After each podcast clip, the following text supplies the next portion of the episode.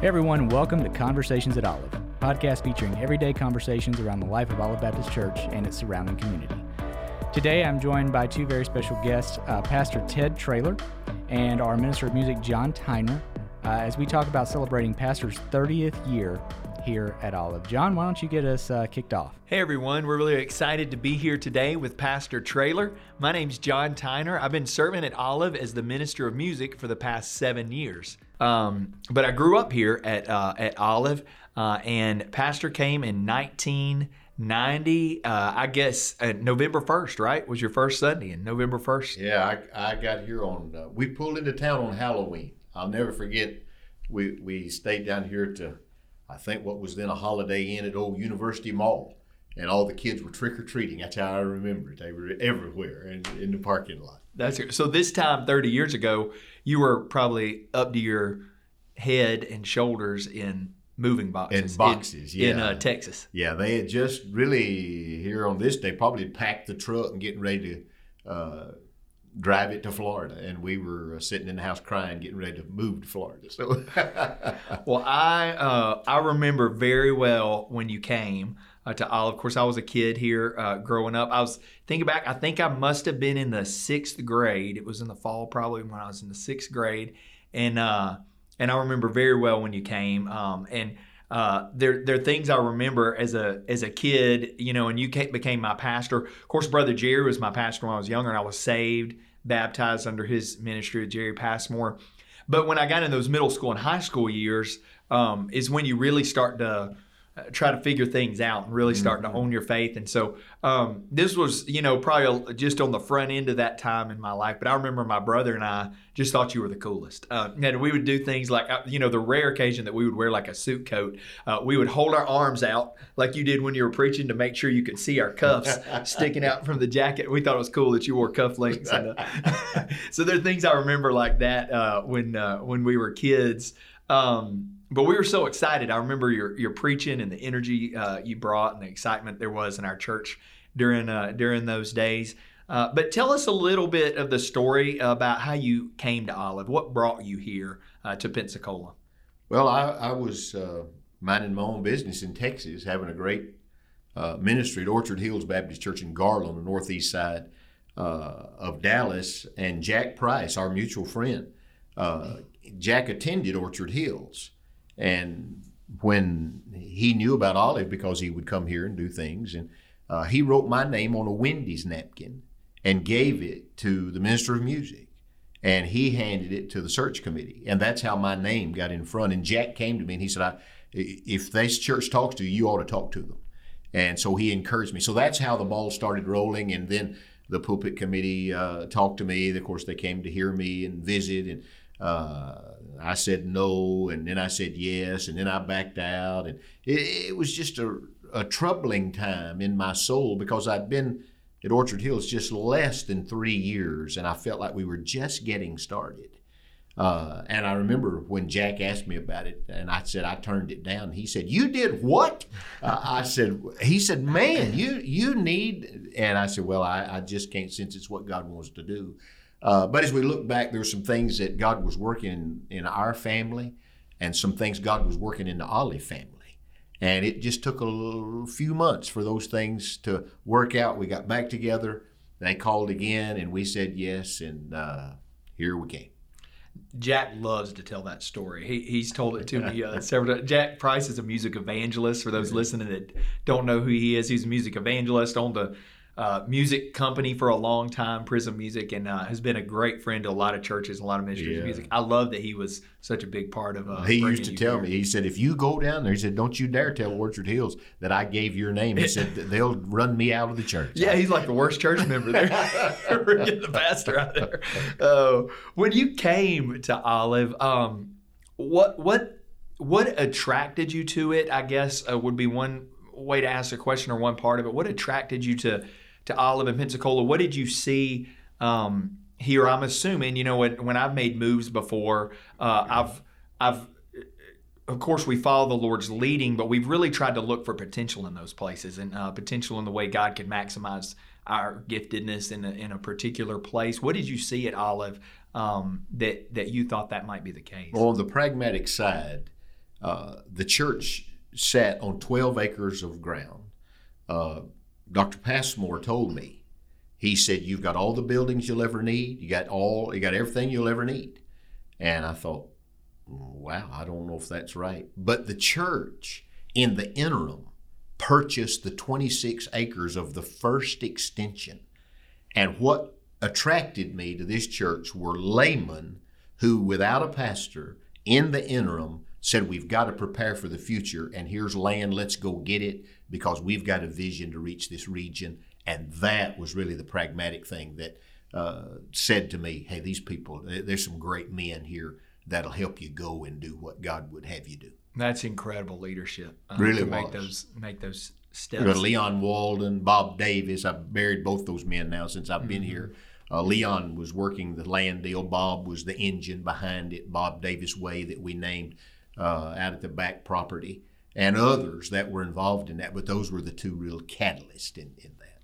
In in 30 years, I mean, speaking of the purchasing the land and, and building all those things, um, the physical campus here at Olive looks a lot different than it did um, in those days. I mean, I remember growing up, um, you know, the buildings that we had. Of course, now what is our high school ministry building was the sanctuary exactly. Passmore Hall. Yeah. And, um, what t- just quickly, what are the what was the time frame of building some of those?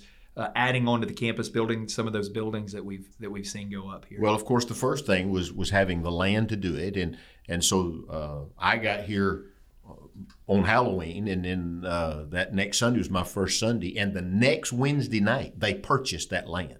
Uh, it was a little over half a million dollars that, that we paid for it. And I, I jokingly said I'd been here four days and had the church half a million dollars in debt. So, uh, but they did it, and we voted that yeah. to, to do that. And so that started, and we were doing two services, and then we began to grow, and uh, we went from two to three services, and then the vision team uh, just got to work. What, what are we going to do? And that's where the uh, new worship space uh, came from in, in that vision. That was the first piece. And so we started with that. And uh, uh then we had a master design, master plan that we put together and uh, had some other buildings that we wanted to do. And uh, figured that they, they would come, we'd, we'd have to do it. And of course, the children's building came on. And then, of course, the uh, six, seven, and eight. Well, middle school here uh, came on board, and uh, then with the sports complex out back, and so all of those were on that master plan that the oh what we call the dream team mm-hmm. had uh, years ago, and the worship center was the of course the first space that we uh, started, you know, raising money and getting ready to build it. That's good. I remember moving into the worship center, and it looked it looked like how we're ever going to fill this Oh, I, I, will never forget, John. The first time we walked in, Liz was with me. I had the people on Sunday night. I said, "When well, we're going to start over there next Sunday." So on Sunday night, we just walked over there to yep. let everybody walk I through. was there, yeah. And so Liz walked in and she took me back. She said, I don't like this. I don't want to be in a church this size. I, I, just have never been in a church this large. And she said, I don't know if we did right. And uh, I said, Well, we had to. We, mm-hmm. we had to do mm-hmm. something. And and this was it. And uh, I I was not going to build it as large as it is, and and the guys kept saying, listen, if you'll just knock the back wall ten feet farther back, you can put X, you know, several hundred more people on those top rows, and so uh, that's kind of the overflow overflow right. place, and uh, they said for little or nothing you can do it, and and so they had big vision. I did too. They I kind of drug them along, and they drug me along in right. a lot of ways. So. Uh, uh, but it was it was just good, and, and God blessed, and expansion came, and people came. I uh, there are things I remember like that Sunday night before the first Sunday that we were in there. I remember us, and, and it felt like we were you know, marching to Zion. Exactly. You know, it was yeah. uh, it was such an exciting. I remember people cheering, and yeah. you know, um, that was a fun memory. It, uh, it really was a great night. Yeah. The uh, what are some other kind of highlight just memories that stand out in your in your mind? To me, Olive's always been a church that um, has operated as one. There's always been a, a sense of community, um, uh, a sense of excitement and expectation that God's at work and is going to be at work. And uh, what were some of those, uh, some other kind of highlights that you can remember where where that was the case? Well, I've often said when when people ask me about the church, you know, most of the mountain peaks that in my 30 years here have have all come from storms and we laugh about it, but really it's true. Mm-hmm. Uh, when we got ready to do Ministry Village, that was kind of that was one of the first big changes of the demographic of the church when we began to reach. I mean, everybody was always welcome, but it's one thing to say everybody's welcome and to go after that demographic. Right. And so we went to the down and out, out of that storm when those 26 18 wheel trucks were on the back parking lot. And God said to me, You don't have to have a storm to do this kind of ministry all the time. And, and so MVO was really birthed out of that storm. Leo came, and, and Right. with the racial demographic that changed in the church, putting a black gentleman on the platform as your platform partner, as you are with, with me now. Uh, Leo was then, and you know that face uh, really changed, and that came out of Katrina, Right. uh, out of the storm that he was uh, brought over here, and uh, so those are highlights when it, it began to change, and uh, we started the business person's luncheon uh, that I did for several years, and then did away with it. Uh, but that really helped us not to the down and out, but to the up and out, and, and so it stretched us. Those are some things that uh, are kind of highlight for me because it changed the demographic of who we are, broadened our base of trying to be regional and really to say whosoever will let them come. Those um, it's interesting that those are highlights of yours I, I was noticing as you were saying that all of those things were still however many years ago each of those things happened um, we still are reaping the benefits of those now i mean that's, they they really were major culture changes They were. for our, for our church with what we do with MVO, and of course this past year, even with 2020 being what it Oh. has been, MVO's um, given us a lot of opportunities. Oh, it's, it's really been on ministry. the on the cutting edge of what we've done in ministry Yeah. during this COVID time. Of course, the racial uh, uh, issue with Leo Day being here really changed the church. Uh. I'm so grateful for that. Um, you know, as you know, I have two of my children are African American. I'm I'm as white as the sheet of paper I'm looking at here, but uh, but that's a big that was a big deal for our family to come and see some diversity uh, here, and uh, so that our you know our kids felt that. I even had a guest visit uh, this past Sunday, an African American lady, and uh, she one of the comments she she told me was, um, you know, sometimes when I go a place, I feel like I'm the the only black person in the room. But she said I, I looked around on Sunday and I, I just felt very comfortable, and um, and so that's that's important. You know, Well, I remember when you were coming that in, in the deacons meeting, I was getting ready to share. Uh, you know, I couldn't tell your name yet because of your height. We were waiting, letting Right. you do that. And, and one of the guys said, "Well, Pastor, I just have one question: Is he black?" I said, "Nobody's children are." And uh, they, you know, they just I said, "I can't say anything else." That's it. uh, so you know, we had, and it got to the place. And, and, and what changes that is that you can laugh about things that before you couldn't laugh about. yeah, Uh, but you've been down that road, and no, we none of us do all that stuff perfect. And tension that's in our world right now, but uh, we tried to attack that. That was one of our top five things: is to be a leader in rac- racial reconciliation. yeah. When we laid out our vision plan way back, and we didn't know how to do that, uh, but we had a dream in our heart, and God then answered that. Yeah. And, uh, so Well, blessed be His name. I think one of the keys and one of the, like with that particular issue that you have led the way in, showed the example uh, of is is just building relationships, loving people, um, and r- regardless of who they are, their background, their color, uh, whatever it is, just uh, love them the way Jesus does, and uh, and and it and it changes the way that we understand each other. That's and- right. and- Well, in the News Journal this morning, uh, Bernard Yates, uh, they had a great article on our, my good friend. Uh, had a heart attack and died. He's 60, I think, three, four years old. And I've preached for him. He's preached for us. And uh, just a great leader at Zion Hope Church. And, uh, you know, you, you, you just get to know people and uh, you just learn a whole lot and just be friends in the Holy Ghost. That's, That's what right. the Spirit of God calls us to do. And it breaks down those walls. Right. And, uh, so praise the Lord for it. Well, you know, 30 years is a is a long time, and not a lot of people get to stay in one place for 30 years. And uh, but you have you've you've been here. I don't know if you ever imagined, you know, when uh, when those first calls came from the search committee at Olive that 30 years later you'd you'd still be in Pensacola. But um, but it, I imagine has some unique benefits, uh, longevity like that in a place. Um, what are some of those benefits that you can think of? Uh, there are things that you can do in your 25th year you couldn't do in your fifth year.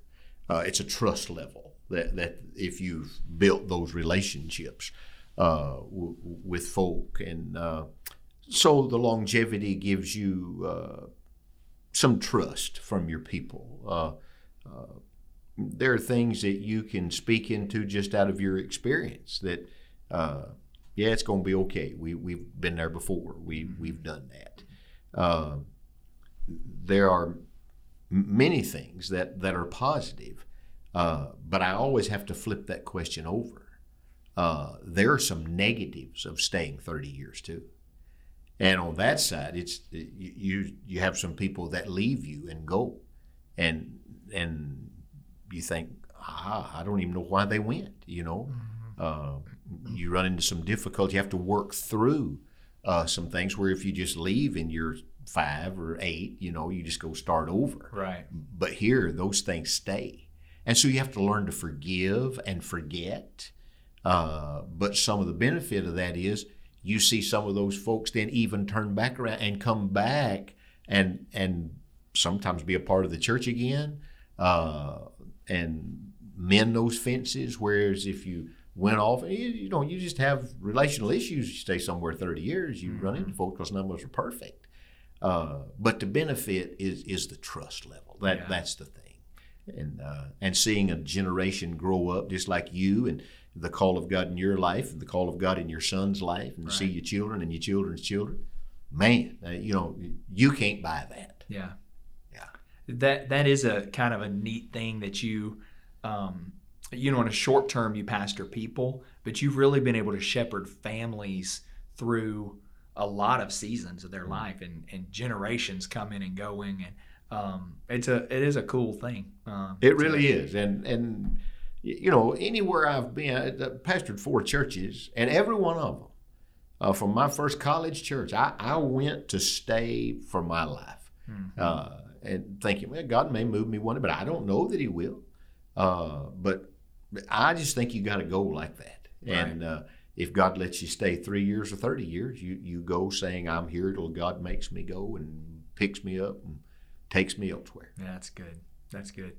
Well, uh, I, you mentioned um, kind of going through valleys. Um, I know there have been a lot of really great days and mostly really great years at Olive, but I also know that you've uh, faced some adversity and you've had some tough patches. You've had uh, difficult days, difficult years. Some of those even I've uh, walked through uh, with you uh, here and seen kind of firsthand how you deal with those. But what what's been um, what's been a key to dealing with those times? And uh, how did you overcome i'm sure what has i mean in 30 years there's got to been a, a, thought in your head one day like man maybe i ought to just go sell insurance or do something else you know? Uh, how do you work through that overcome overcome that temptation uh, to to just kind of leave it all and and go do something easier. Yeah, well, when God's called you, you, you know His calls without repentance. He doesn't change His mind. You best not change yours.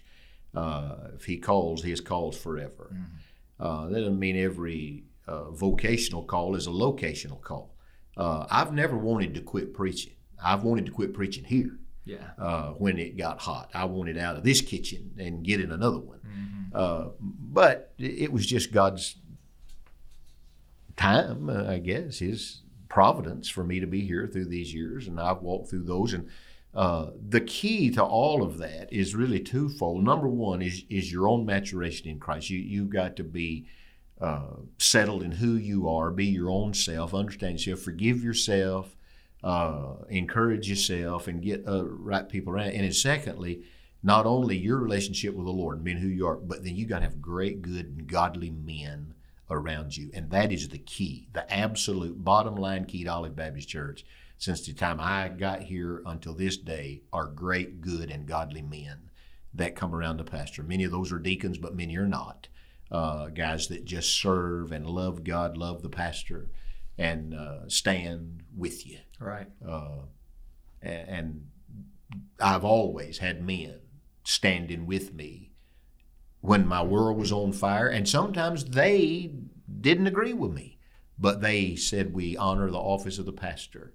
And I have to attribute that to Dr. Jerry Passmore, that he built that into the DNA yeah. of this church, that they love the office of the pastor and uh, will forgive you and walk with you through that. So those two things is, is your own relationship with Christ and and your uh, just being solid in who you are, not trying to you know be harder on yourself than the Holy Ghost is. Right. And and then having those good men that you can pour your heart out to and, and that they will come alongside of you. And, uh, as one of them said to me one time, Pastor, let us be the insulation on the wire for you. Don't let it arc on you, let it arc on us, and Wow. we'll do this together. That's good. You mentioned Jerry Passmore a couple of times. He was pastor here for 17 years. Right? Uh, left in, I don't know, maybe 1988, I 89, think, 89, and uh, went to serve the Florida Baptist Convention, but then retired and came back. And he's a member. He's here. He, he prayed, I think, at this past Sunday Yes. one of the services. Um, what's that been like to have your predecessor here uh, in the church? And how long was he gone? He was gone 10 years. Okay. Well, he worked 10 years. And then he moved back over here and he joined the church. But, you know, even the next five years, he was not here because he preached every Sunday. yeah, right. He was an interim or whatever. But then as he's moved into his deeper into his 80s, he doesn't preach as much out and he's here uh, most every Sunday. Right. And has been my dear, dear friend.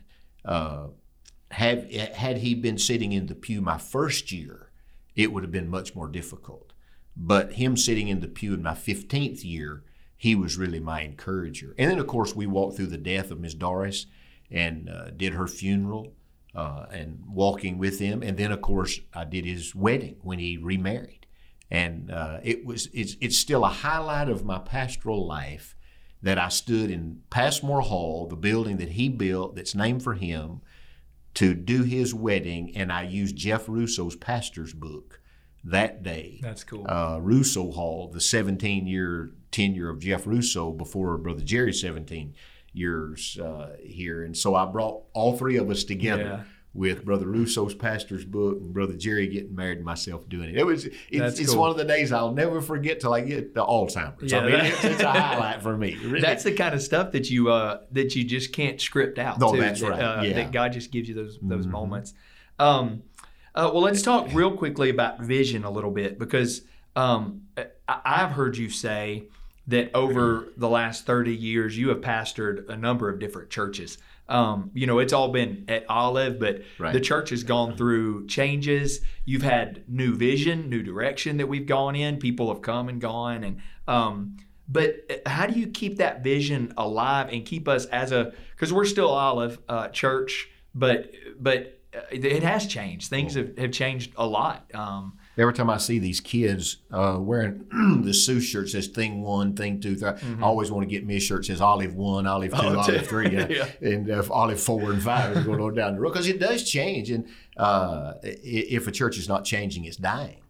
Uh, it just can't. It doesn't stay the same. It's either gaining life or dying. One of the two. It just, there's no neutral uh, in in the church life. Uh, so you have to keep fresh vision. Uh, you have to keep your eye on heaven as well as your eye on your region, and uh, let God speak into that uh, for you. Uh, I'm fired up about preaching this Sunday because I'm gonna set vision uh, for year 31 uh, for my ministry here, and I'm taking an old sermon, rebuilding it, and uh, going forward uh, with that. And and I'm I believe that we've got to be a greater sending church, releasing church than we've ever been. I mean, all of a sudden, I've got your son's one of them, these 10, 11, 12 young preachers. And I think we're going to have a great season of sending out young preachers and other staffers into churches. And so we continue to do evangelism, discipleship. I mean, you know, they're the basics. You never stop doing those. But there's an emphasis that comes in a different way. And I think we're going to have a great time of building young preachers in these next few years. I'm really fired up about that. you know um, that emphasis on sending is so uh, crucial. It's hard to think about. Sam Schwanke, who does our Yeah. uh, missions, came in my office this week and gave me a card. I'm assuming he gave He you gave one. me one too. Had uh, one, two, three on it, and he said, "Hey, I want you to be praying about three people that you can write down and pray for them every day that you believe Olive can equip and send out." To do missions or ministry over the next, you know, however many years, and um, When Sam brought that card to me, I said, young man, that that's where I'm going Sunday. Yeah. I, I mean, I may even use your text. I don't know. That's yeah. Uh, so yeah, uh, That's really the kind of the heartbeat of who we are right now. and that was really confirmation in my own soul. hmm No, I, I, I tell you, I mean, in all honesty, if you want to get serious about the sending business, it it it can hurt sometimes. I mean, it's hard for me to Oh. write my son's name on that card. Exactly. Pray for God to send him away. You Yeah. know, but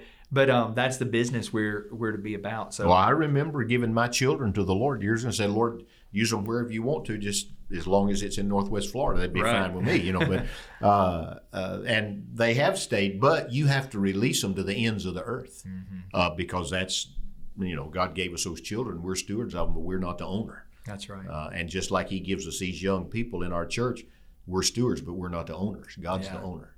And He'll send them out, and He'll send us some that's better than that, you know. Yeah. But when it comes to being your own children, uh, that's a different kettle of fish right there, you know.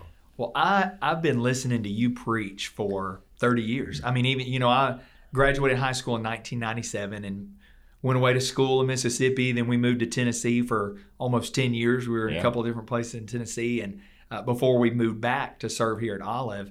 So I was gone a good while. But even in those years, you were my pastor. I kept up. I you know listened to sermons online. I would call you from time to time, and of course you did came to Mississippi and did mine and Angie's wedding. Right. And, um, War cowboy hat. that we did. I saw a picture of that this week. Was going through some stuff. Uh, but you know, through all of those years, I've been listening to you preach, um, and you're my favorite preacher. But I, I tell you, it just seems like your sermons get stronger and um, more gripping, more more powerful as the years go on.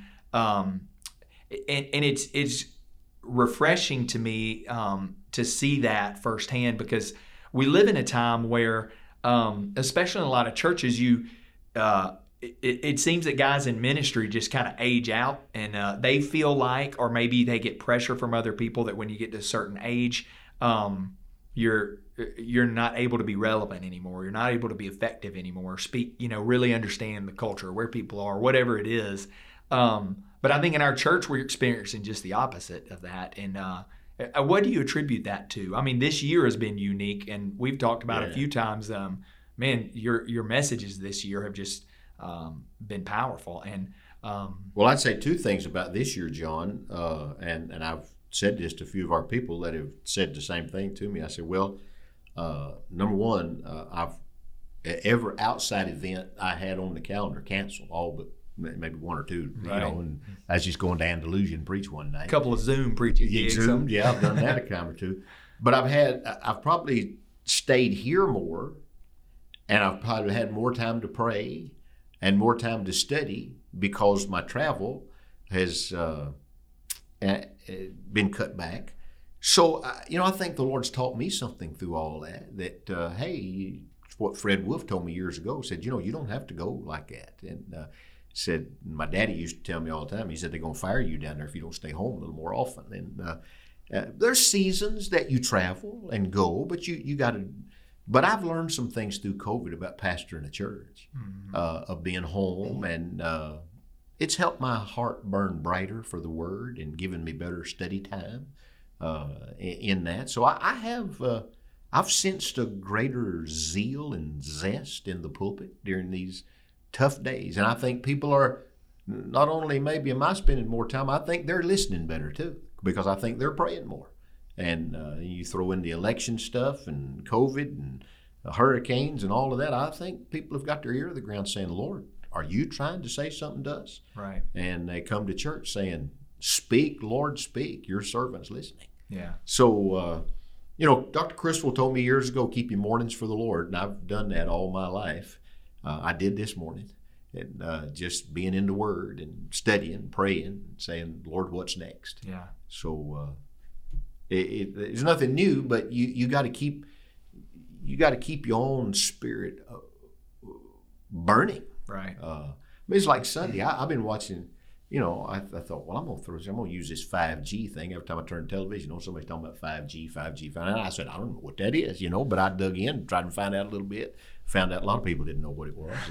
uh, but then when I used that, I've had people quote it back to me all week long. Yeah. Said, Pastor, I'm on that 5G with you. You know, and I said, well, good.